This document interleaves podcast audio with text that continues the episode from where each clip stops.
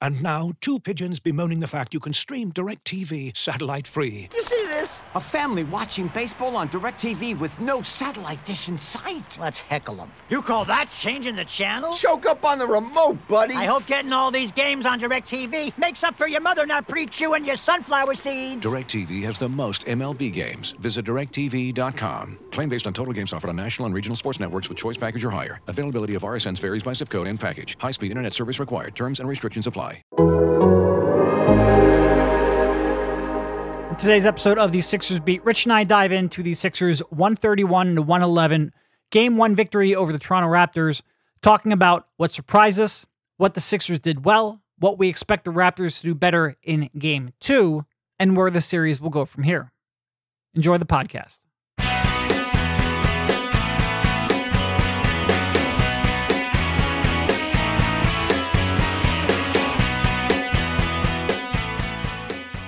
All right, welcome everybody. This is Derek Bodner, joined by Rich Hoffman on the Sixers Beat, part of the Athletics Podcast Network. A little easier, but a lot easier than expected in the 131 to 111 win that the Sixers had in Game One to take a one to nothing series lead. How you doing, Rich? I'm doing fine, man. What was that sigh for? That was a nice performance. Um, honestly, the sigh was one of my cat was losing its mind. But anyway, anyway. Uh, no, that was a very good performance. Much easier than expected. Uh, the Sixers really took control of that game in the first half. I think they had, well, like an 18 point lead there at the break. Uh, and Toronto never, outside of maybe a brief stretch there in the third quarter, Toronto really never made a substantial run. And even when they did make that run, uh, the Sixers responded immediately with a Tyrese Maxey and James Harden show. All four of the Sixers' core players ended up with 19 plus points led by Tyrese Maxey, setting a playoff career high 38 on 14 for 21 shooting. It was always going to be that he was going to set a career high because he's his previous career high was 16. He was a sort of revelation last year in uh, in Game Six of that Hawks series. Much more substantial role, but he was fantastic. But good all around performance from everyone. Um, and I think we'll talk a lot about Joel Embiid. He shot just five for 15, but controlled the game. Tobias Harris, not a super high usage player at this stage in his Sixers career, but was supremely efficient. And James Harden, who shot, you know, two for 10 from two point range, but played pretty much perfect outside of that. Yeah. Real good performances across the board uh, against a Toronto defense that I thought was surprisingly lackluster. Where do you want to start? Hmm. There's a lot of places to start. By the way, I had a joke for you. Uh-oh. You know who let out a big sigh yesterday? Masai. But uh, yeah. boop. Um, no, the Sixers just killed them. That's why we're a basketball analysis podcast and not a comedy podcast. I just saw all the tweets about the the Maxey trade though. He was on the top of my mind. The the non Maxey trade that he might have been able to make last year. Yeah, that's uh I guess where where I would start is just the Sixers were awesome yesterday and you know, we talked about all of these key areas that we were scared or we were I mean not scared, we were pointing at as like this is how they lose a series. They lose a series because they get killed in transition. They lose a series specifically because they get killed on the glass. Uh, they lose the series if they start turning over the ball. And I thought just overall as a team, a lot of really great performances, but it was just a super clean game in all of those areas. And, you know, I- have been calling it a clean game for a long time. It was better than that because they yeah. beat the Raptors in all those areas, yeah. which if you beat the Raptors in all those areas, you should not, if you do that in any single game in this series, you win that game. Yep. Like the Raptors played pretty well offensively in the half court, and because the Sixers won those areas, it didn't even matter. Yeah. That might be the best shooting game for both teams throughout the course of the series. Raptors shot 12 for 30 for three. Not a lot of volume, but they made their shots. Sixers shot 16 for 32. Neither team might shoot those percentages again in that, that series. But it was, like you said, Toronto's not going to execute that well in the half court. That's probably their high watermark if Toronto's going to win games in this series and win this series, they have to win on the margins. They have to get more shots. Well, the Sixers ended up with more shots and with more free throw attempts in that game. Sixers ended up with what 10 offensive rebounds to 7 and a lot of those 7 for the Raptors came pretty late. Uh, I think they were pretty deep into the third quarter and still only had 2. The Sixers ended up with just four turnovers on the night, and quite frankly, one of them was a 24 second shot clock right at the end. Like they had three turnovers for most of the game, and if you're going to beat the Sixers, specifically of Toronto, who doesn't have that many pathways, uh, you know, coming into the series, we both ended up picking the Sixers, uh, and it was a lot of well, yeah, the Raptors, you know, they might get the Sixers to turn the ball over, they might win the offensive glass, but in a half court game, the Sixers should be able to dominate. Well, the Sixers kept it to a half court game from Toronto's perspective. They didn't give Toronto transition points. Sixers did get out in the break, especially early, quite well, and they limited Toronto to, to, to really one look at the basket.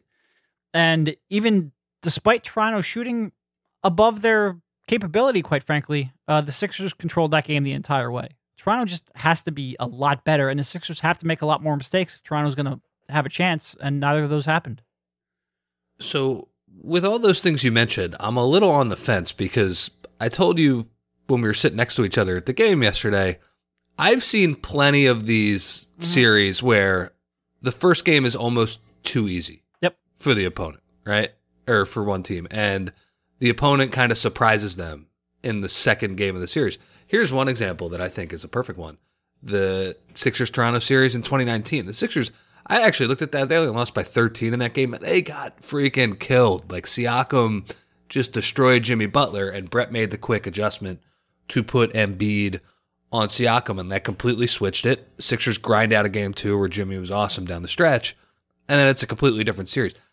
I kind of wonder if it's that or look, there were a lot of bad signs for Toronto yesterday. I the Sixers killing them in all of those aspects like just Embiid getting out in transition in the way he did, and just it really felt like Joel, despite being an MVP type of player all year, he was saving some energy for the boards and defense yeah. for this game, and he was, you know, like you said, he shot five fifteen. I thought he was pretty awesome. Yeah, for the most part. No, because all yeah, around, the shooting that was is some of the one of the best games he's played. I mean, not as a scorer, but as an all around player, impacting the game in you know every different facet uh, that was as good as he plays. Like defensively, that is a version of Joel Embiid that we saw before he became a super high usage league leading scorer. Active, switching out on people on the glass, but yeah, like early in that game, he just got out in transition and got. You know, the Raptors. We, we were wondering who they were going to start, so they start super small. They start their five best guys, and he said, "All right, that's not acceptable. I'm going to kill you on the offensive glass. And despite the fact the Sixers missed a lot of good looks early in the game, he was a beast. And the the other aspect of this too, which is what I wrote about today, you know, we, we talked about like the Toronto, all the helping they do, all the crazy extra bodies they throw at you in the lane. Embiid and Harden absolutely dissected that the entire game. I mean, we talked about it. They had three turnovers. And as a team, those guys had one turnover together. Like that's the thing. Embiid said it after the game. He's like, I don't think I've ever had zero turnovers yeah. against the Raptors before. He actually had one time in that aforementioned game one from 2019 that I mentioned. But this is a totally different thing. He's got the ball in his hands way more. And the Sixers had a 150 offensive rating when they left the, the starters left the game. Like, yeah. look, some of that is Maxey is, you know, he's shooting fires out of his butt, but I, come on. I mean, they their execution was just spectacular on the offensive end. And I so I mentioned the the idea that maybe Toronto comes back and plays a better game too, and I think they are going to. But in terms of just optimism for a Sixers series win, we've seen the Sixers execute against this defense for stretches in those two previous games. The first quarter of that game in Philly, and frankly, the whole game in Toronto, they executed really well, scored a bunch of points. That was that type of performance for the entire game, you wonder if they have figured a few things out here. Yeah. It was I mean it was it was just great to see because Toronto just doesn't have very many ways to beat you. And if, if they're going to control the game like that, then Toronto really doesn't have much of a chance. I did think, you know, going back and rewatching it, Toronto, that was maybe the least impressive defensive performance I've seen from Toronto in quite a while. And, you know, there's sort of like two different conversations. There's, well, the Sixers dissected it well, which they did. But I didn't think that Toronto really executed all that well either. Like they can both sort of be true. And they just had a lot of doubles where they seemed hesitant, where they seemed caught in the middle, unsure of what to do, or just quite frankly making the wrong decisions. We talked about a backdoor cut, or not backdoor cut, but just a cut that Tobias Harris made early in the game that Joel found him on. And it's not even like they double team there or they sent help, like Tobias's man just lost him for a minute and Embiid found him. And credit the Sixers for cutting, and it becomes harder to double when you do cut decisively early in the shot clock. But like just a lot of, you know, Joel Embiid at the nail getting a face up and they just Tobias Harris's man is glued to him in the corner. And it's like you can help off Tobias in that one. You can't give Joel an easy layup against Precious Achiuwa. Uh, or they'd send, you know, triple teams James Harden's way. And it's like you can't send four players in the box against James Harden. Like he's gonna find that. Let him try to beat you. And they just made so many decisions where it's like they don't seem very crisp in their decision making right now or very confident in what they want to do game plan wise. And that's not something, you know, I expect Toronto to have trouble because they have to double and triple team Joel Embiid in the half court because they can't defend him one on one at all. And if you send help that consistently, it's tough to execute all the time. But their execution was just, I thought, poor from a team perspective as well. And that's something I don't expect to. I expect it to be more difficult. And I look, I picked the Sixers in large part because I thought Joel Embiid would get, was going to figure it out. I think it's going to be a little more difficult, and they're going to make life a little bit tougher for him going forward because that was just that was hashtag too easy. Yep. And I agree with you. I think it is going to be tougher. I think Nurse is going to adjust. Like one of the adjustments is, hey, when Harden drives, stop helping with They, an they- extra guy. my mind. Like they just they they they they defended him like he was 2017 James Harden. He's like he's way too smart to give him the strong side corner It's to make a pass to, and he wasn't even getting by his man. It was like they had a you know they were playing a little drop coverage, and James Harden wasn't getting anywhere, and he they still sent two or three or four people out his way, and it's like James Harden's a really good passer. What are you doing? And man, did he li- did he light them up with his passing? Yeah, so that's one of the adjustments that they'll make. But I will say, on the other hand, though, we we mentioned this in the preview pod. They they do play aggressive, and reckless is probably the wrong word, but They seemed reckless la- last night. well, yeah, and that's the thing. You know, if you're going to play that aggressive, there is some downside to it because guess what? Everybody would do it if if there wasn't actually a downside. And the Sixers, they picked on those guys, and I, it's you know I see a lot of the discourse is like, oh man, Maxey and Harris aren't going to play that way again, and like yeah, Tyrese isn't going to score 38 points again, but. I thought a lot of his points were the direct result of Embiid and Harden seeing an inord- an inordinate amount. I can't even talk. an inordinate amount of attention A lot. They, they received a lot of attention. We'll simplify the word for you. yeah, okay. Well, if you give the ball to Tobias and Maxey on the weak side with an advantage, they're going to eat. I, you know, I, I think there there are easy buckets to be had, and I thought the Sixers, you know, give Doc credit. He was well prepared for that last night. You know, we hear about a lot of the a lot of the downsides of what he's going to do, but I, I just thought they they were very organized on the offensive end last night, and they they sliced and diced him. Yeah, one hundred. They had a they had a purpose to what they were doing. They executed it well. They were prepared for everything Toronto threw at them. My only comment, like you, you talk about the difference between recklessness and aggressive. That seemed like Charlotte Hornet level aggressiveness, not like Toronto. Oh. like it, it just they didn't have a purpose to their rotations the way they normally do. And a good team can attack, and not that the Sixers won't get good looks against even a good team being aggressive, but like the risk reward there was just so far out of whack that it was uh, it was stunning. It was pretty stunning. Look, I mean, I think they're only like the number ten defense in the league here. Let- oh, they're let's not, perfect for sure, especially when they go not to their, pretend but- this is perfect. And part of the problem was, and we talked about this in the preview pod too, Fred VanVleet, especially with his injury, like Tyrese Maxey had a huge advantage almost the entire night. And even when they, you know, Sixers ran a decent amount of small, small pick and roll with Harden and Maxey, and Harden was able to get by uh, VanVleet as well. Like they, that's a, a problem for Toronto right now um, because he does not look like that week off brought him back to what he was earlier in the season. The Sixers played do pretty well offensively. he did. but- he did. But defensively, I thought Maxey. Uh, and look, Maxey is as fast with the ball in his hands as pretty much anyone in the league. And especially when he has a night where he's making every shot on the perimeter, including 30 footers, um, which was incredible. VanVleet has no chance, but I think that's going to be a matchup. Like, I expect Ty- Tyrese Max to have a real good series. Real good. All right, Not let, us 38 at night, but real good. Looking for an assist with your credit card, but can't get a hold of anyone? Luckily, with 24 7 US based live customer service from Discover, everyone has the option to talk to a real person anytime, day or night. Yep, you heard that right. You can talk to a real human in customer service at any time. Sounds like a real game changer if you ask us. Make the right call and get the service you deserve with Discover. Limitations apply. See terms at discover.com/slash credit card. This episode is brought to you by Michelob Ultra, the official beer sponsor of the NBA. Want to get closer to the game than ever before?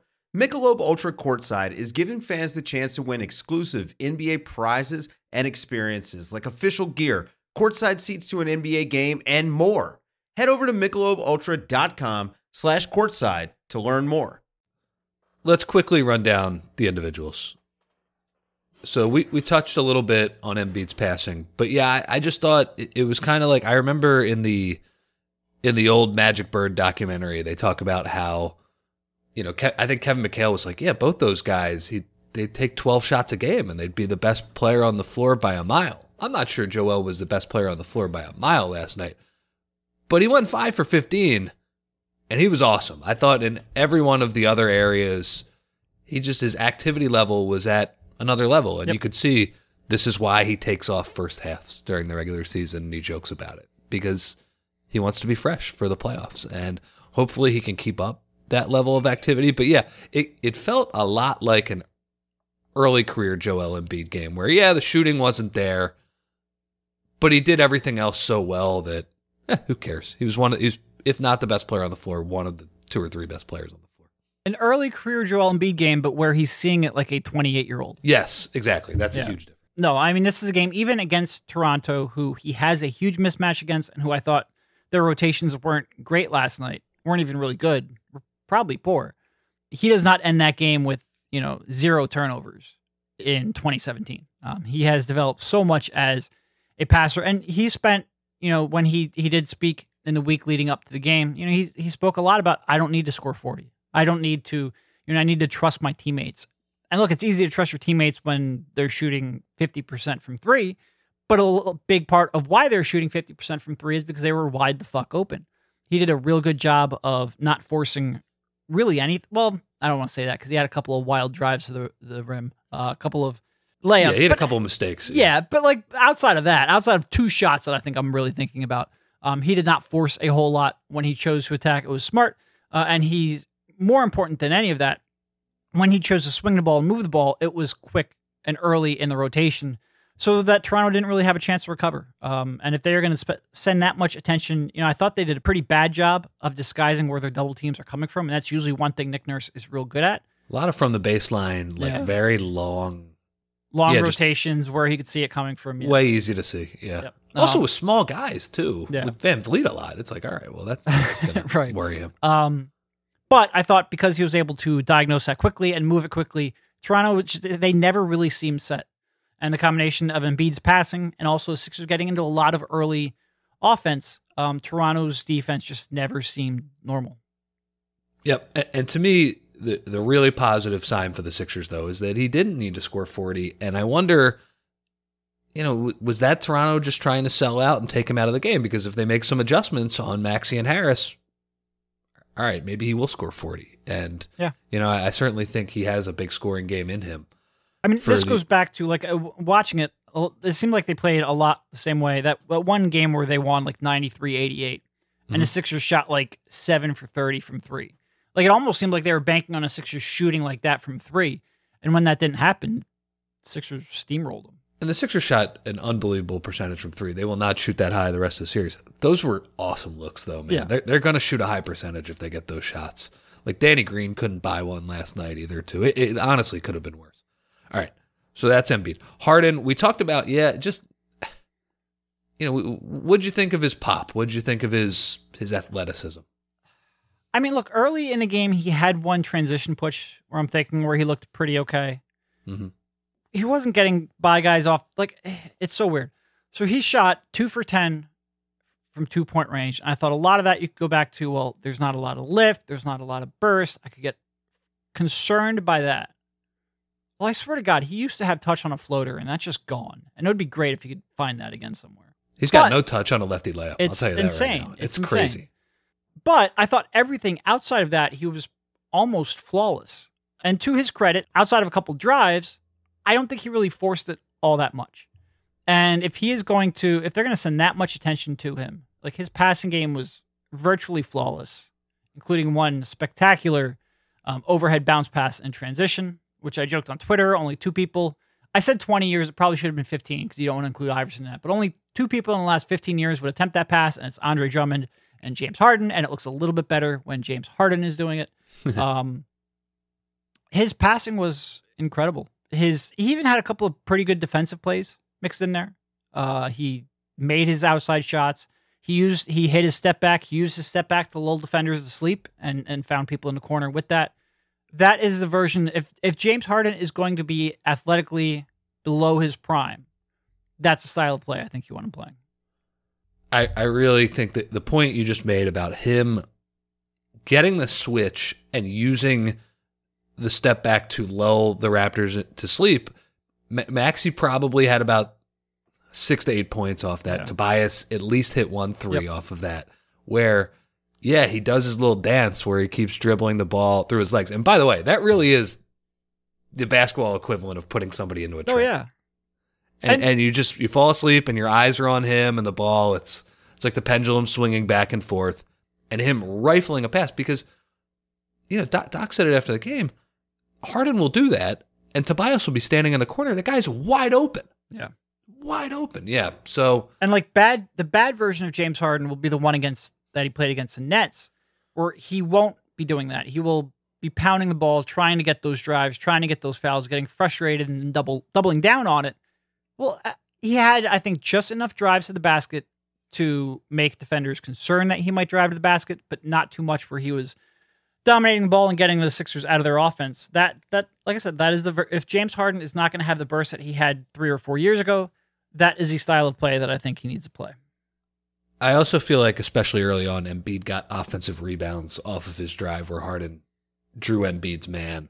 And yeah, he probably still should have made the layup because, you know, it's like I swear, one day he is going to make those left-handed layups. I don't know it's what's crazy. happening. Yeah, he just has no touch on him. And so, so I thought his burst was actually it was probably in between. It was probably in between the the Minnesota when he first started here, but I also think it looked better than it did the last week of the season. But yeah, his, his pop around the rim is just not it's not great. Um, he had a, he had a really key stretch I thought in the third quarter where yep.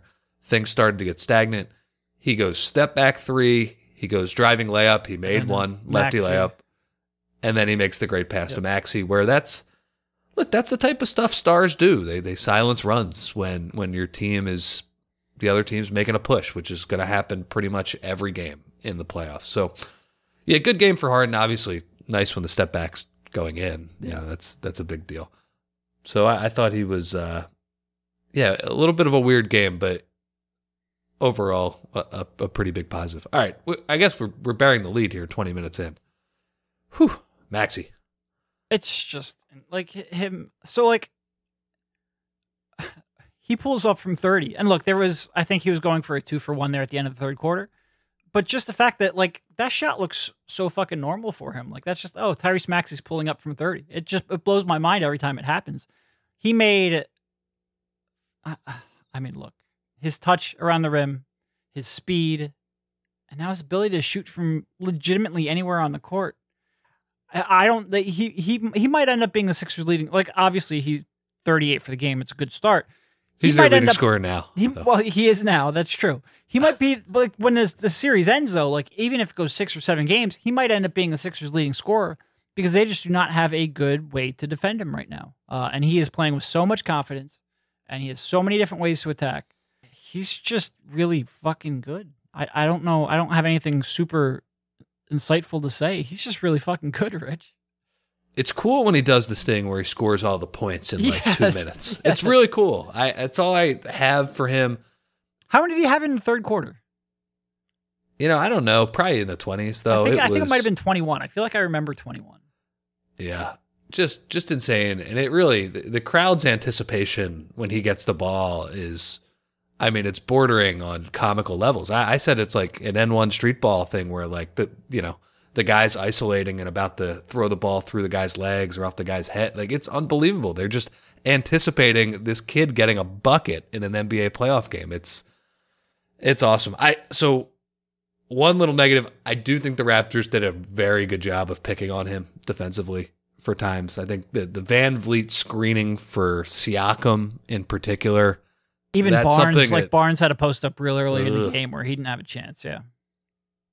So he gave some of those points back, and that's that's something I wonder. The Sixers were switching pretty liberally yesterday, and I I actually thought, despite the fact that they got lit up a little bit offensively, I thought it looked good for some stretches. You know, they they weren't bungling switches by any means, which was good. That's it's a big part of it.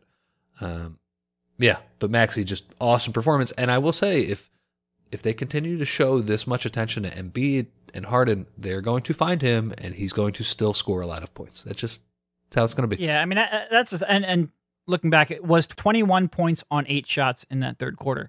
Pretty Played good. all 12 minutes. Um, he got a lot of points off of you know James Harden's guy or James Harden has the ball, his guy's just shading a little bit, and Tyrese Maxey catches it and he's shot out of a cannon, uh, and Toronto has no chance to recover.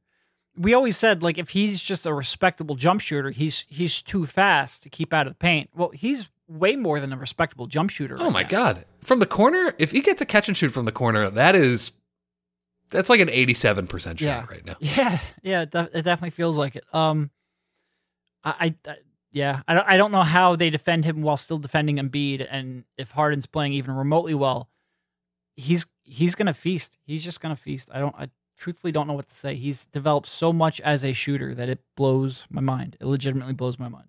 It's an amazing combination. Okay, your boy Tobias Harris. I mean, I thought he was maybe the key to the the game. If Toronto's strategy is going to work, they need to be able to abandon those corners. And with Danny Green, and Danny Green didn't make any shots. Um, did he make a shot? He might have been like one for six or something. But with Danny Green not making many shots, and Tobias uh, Matisse Thybulle not playing very much, Tobias Harris coming out and making a couple of corner threes early, being decisive, really I thought set the tone pretty well. And he had a couple of early clock post ups, which worked. He played a very, and again, he's not going to get the shots he used to get. But with the way that he attacked, and against that team, like five three pointers is a pretty good number. Like he's not going to get the seven or eight because they do recover pretty well.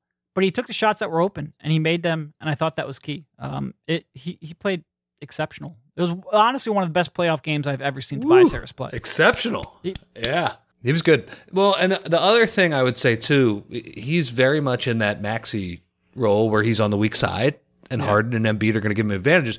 This is a team where, yeah, he can get some of those shots, but because of all the crazy rotating they do, sometimes it's worthwhile to pass up one of those shots because if you drive and get by the first guy, you might get a dunk. Yeah. Yeah, and I, I just thought he was really good. I, you know, Siakam had a decent game, but I thought his activity level on him was really good for the most part. You know, if you're if you're making him work that hard on the offensive end, I thought, you know, even some of the shots he made, it was like really kind of tough fadeaways. And like we said, Pascal's a better player than he was in 2019. Over a series, I think you might win some games if he keeps taking some of those shots, though. So yeah, it's uh, it, very good performance from the Sixers top four guys. And Tobias, he gets lost a little bit in the shuffle, but that was look, he doesn't need to be that good most No. most nights, but he was yeah, he was excellent. Just a again from from those guys, maybe outside of Harden and Embiid shooting, just a super clean game from all Yeah. of those guys. And if you play clean basketball against these guys, you're gonna win because they're they're gonna prey on your mistakes, and the Sixers made none of them. B ball, Paul. I look uh, if there's I have one regret from last night. It's the fact that Tobias didn't make that layup when Paul made that great pass, because I thought Paul needed that. High, he he deserved that highlight for what he's been through. It was amazing when, when he starts the post up. You're like, oh man, this is going up. Like this guy's got this guy's got blinders on. He's got no passing vision. Because if you've watched, I mean, like like we've discussed, Paul Reed hasn't played a lot over the season. But I remember a game very. It was very What early this talking season. about? He's he he's who they play against small lineups. It's just No. that's the reality. No, no, no, what- no, no, no. no, no, no. This was back. This was back more than a week ago. No, this is like the second week of the season when they really didn't have any bodies and they were sitting Embiid for a time. Paul Reed would get into the game and he would get an offensive rebound and he would automatically bring it up, like go up with it against five guys. And that I think that was clearly a coaching point from the Sixers. Hey man, great rebound. Unless it's like an easy dunk for you, kick it back out. You know, let's let's these guys are better than you. We can get a better shot from them. So, you know, when he when he gets the late possession post up where he actually has to probably shoot that, and instead just drops a great dime to Tobias. Yeah, What was it? Behind the back bounce pass? yeah, he was uh he was good, and uh, honestly, he just he played with a lot of energy. I don't even think it was it was mostly him for the most part, No. but just I, I just think it's such a boost when the Sixers play and Embiid goes to the bench and it doesn't matter. Looking for an assist with your credit card but can't get a hold of anyone? Luckily, with 24 7 US based live customer service from Discover, everyone has the option to talk to a real person anytime, day or night.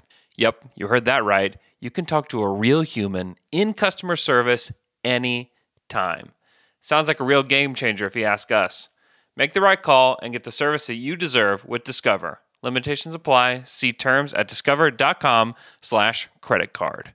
You know, if I would have applied myself, I could have gone to the NBA. You think so? Yeah, I think so. But it's just like it's been done. You know, I didn't want to. I was like, I don't want to be a follower. Hi, I'm Jason Concepcion. And I'm Shea Serrano, and we are back. We have a new podcast from Wondery. It's called Six Trophies. Woo! And it's the f***ing best. Each week, Shea Serrano and I are combing through all the NBA storylines, finding the best, most interesting, most compelling stories, and then handing out six pop culture themed trophies for six basketball related activities. Trophies like the Dominic Toretto I Live My Life a Quarter Mile at a Time trophy, which is given to someone who made a short term decision with no regard for future consequence. Or the Christopher Nolan Tenet Trophy, which is given to someone who did something that we didn't understand. Catalina Wine Mixer trophy. Ooh, the Lauryn Hill, you might win some, but you just lost one trophy. And what's more, the NBA playoffs are here, so you want to make Six Trophies your go to companion podcast through all the craziness. Follow Six Trophies on the Wondery app or wherever you get your podcasts. Listen ad free right now by joining Wondery Plus.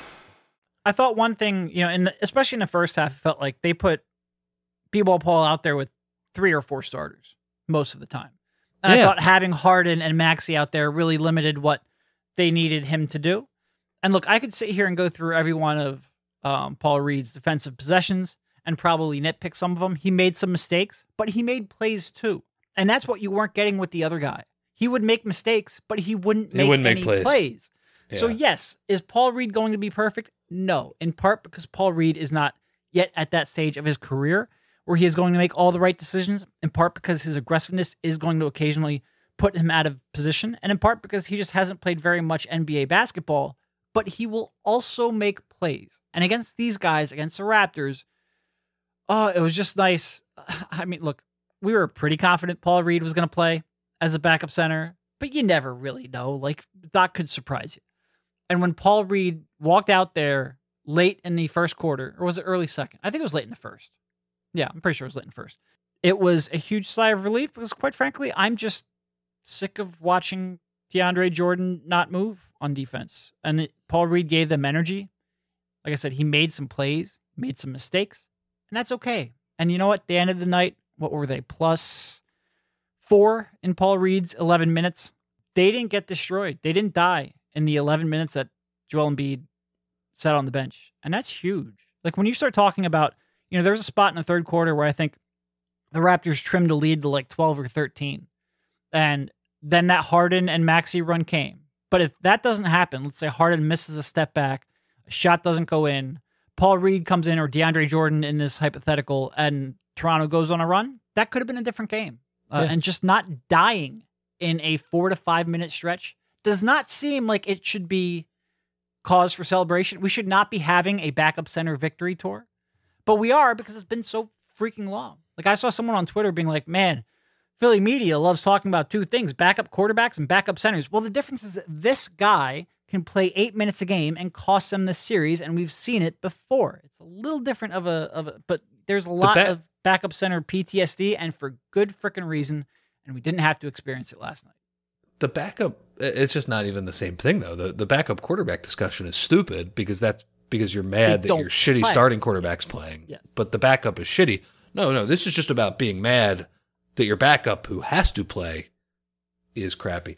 Yeah, it's I, I said the game op should have put it up on the scoreboard, Paul Reed plus one in five minutes. And you know, there are already b-ball Paul chants there. They, he would have gotten a, a standing ovation for that. And yeah, I think you put it right.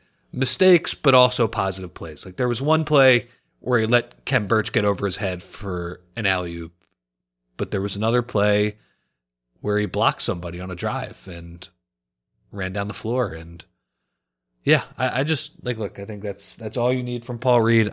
I'm not sure it's going to be great every night, but hey, if the aggregate is somewhere around even, the Sixers are more in business than we thought. I agree. And look, I don't think Paul Gr- Paul Reed was perfect last night. I don't think he's going to be good every night. But you have a chance. With the other guy, you didn't have a chance to have a good game from him. Like, if, I don't mean to be that mean. DeAndre Jordan's had a good career. He's made a lot of money. He's made an All NBA team. He's made All Star game. Did he make an All Star game? Mm. I don't know. I know he's made at least one All NBA team. That'd be he's, he was first team All NBA. If he didn't Yeah. make an All Star game with that, that's pretty wild. He's I'll had a real up. good career. Why, why you say this? Why you uh, trash him? Go ahead. Oh, I look. It's just he's not capable now, and it's nothing against him personally. It's just he can't step foot on the court. He did make an All Star game, Okay. but not in the same season. He was first team All NBA. That's weird. That is weird. Uh, okay, I think that's about it. I think very positive start, but you know these series can change quickly. So Positive start. I expect to get tougher, but good news is, like, if Toronto was going to win this series, stealing one of these two games in Philadelphia was key. All you need is one You- now. You're you're halfway to to shoring that up. That was as good of a opening game as as you could have hoped for, for sure. And also, I mean, I I guess we should mention this too before we go. Uh, Joel, that, that was a freak accident, but Scottie Barnes, that Oh. sucks. Yeah, yeah. And that's, you know, from the Sixer standpoint, him being out, like, yeah, it's going to help them. That guy's a good player, and they're, they're not a particularly deep team either, but it's certainly not the And I think what wanna see that X-rays were negative, but it, if there's not like a sprain there or something, like that looked real bad when it happened, real bad. Yeah, and the fact that he couldn't move either, too. When I think by all accounts he's one of the toughest guys going. Like he'll play through even I wouldn't even say mild injuries, like average injuries that people have. Yeah, it's not a great sign. So that sucks, and un- it's a very unfortunate way for that to happen. It's it's probably gonna help the Sixers though, for being honest. Oh, it, Which- it, it definitely would. It definitely would. Um, he Brings is me no a- joy to say. Yep. Yep. Real good player. Incredible rookie season. Um, will be fun watching him. I honestly, I hope, I hope it's, I hope he's able to come back. Um, but it, it did look bad. And And like he you played said, really he- well yesterday he too, did. offensively. He did. So But he needed a lot of help to get off the court. Uh, it looked like he was in a lot of pain. He was down for quite a while. And just watching the replay, like if a 300 pound guy steps on your foot like that when you're trying to move, bad things tend to happen. So hoping for the best would help the Sixers, um, but that's not necessarily where you want the Sixers to get their advantage. I hope he can hope Nope. he can finish that out. Cool. So we will uh, have another one here uh, tomorrow. Thanks for jumping on, Rich, and we will talk to you very soon. see you, man.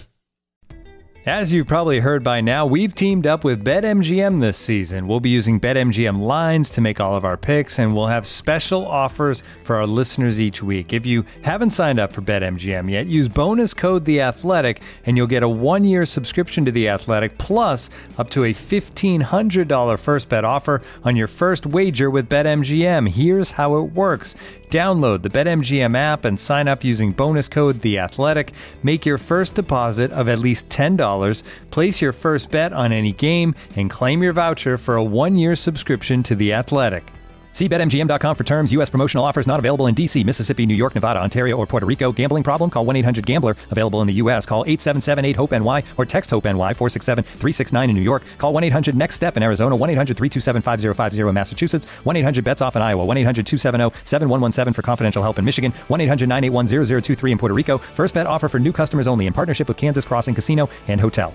Don't forget, if you haven't signed up for BetMGM yet, use bonus code The Athletic, and you'll get a one-year subscription to The Athletic, plus up to a $1,500 first bet offer on your first wager.